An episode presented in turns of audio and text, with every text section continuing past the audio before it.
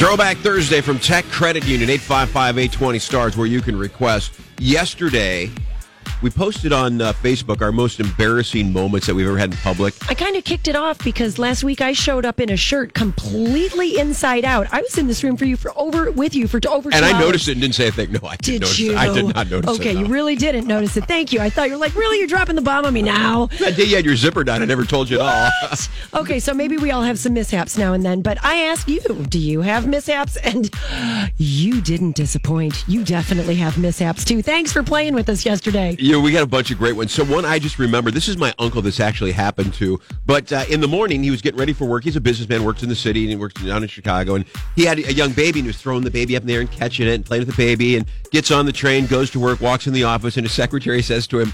What happened to your head? And he goes, What happened to my head? The baby had thrown up on, on top of his head, and he had, he had spit up on his head, rode the whole train right into the city for an hour.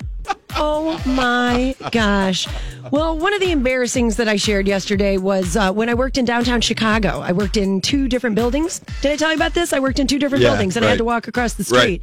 Lots of folders, lots of files Right. in my hand. Summertime, so I've got a cute little sundress Trying to be all fancy and cutesy. I was. I'm in downtown Chicago. Come on, I'm in the Gold Coast. Look at me. So I walked across the street. But before I got to the street, I went over a train grate and pulled a 100% Marilyn Monroe. My oh. skirt went up to my waist. I had full arms. What are you gonna do? I couldn't Did you push. squat down and squat I across the street? I danced on the grate a little bit because I've got high heel shoes on, so I'm trying to move back and forth.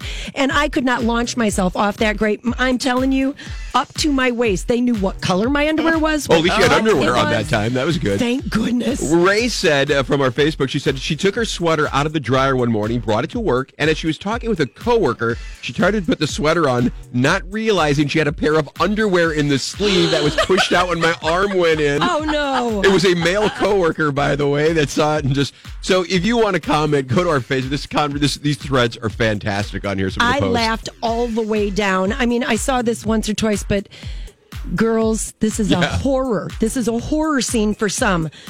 This one from Maria says After using the bathroom, I walked across the dance floor in front of an entire banquet hall with my formal dress tucked into my nude color pantyhose oh. and my backside hanging out for everyone to see. Maria, I feel your pain. Uh, so there you go. If you want to participate, go to our Facebook page and throw in your comment. They're funny. We'll be talking about more of these because there's so many great oh ones on gosh, there. there were a lot of them. It Thanks. is fantastic.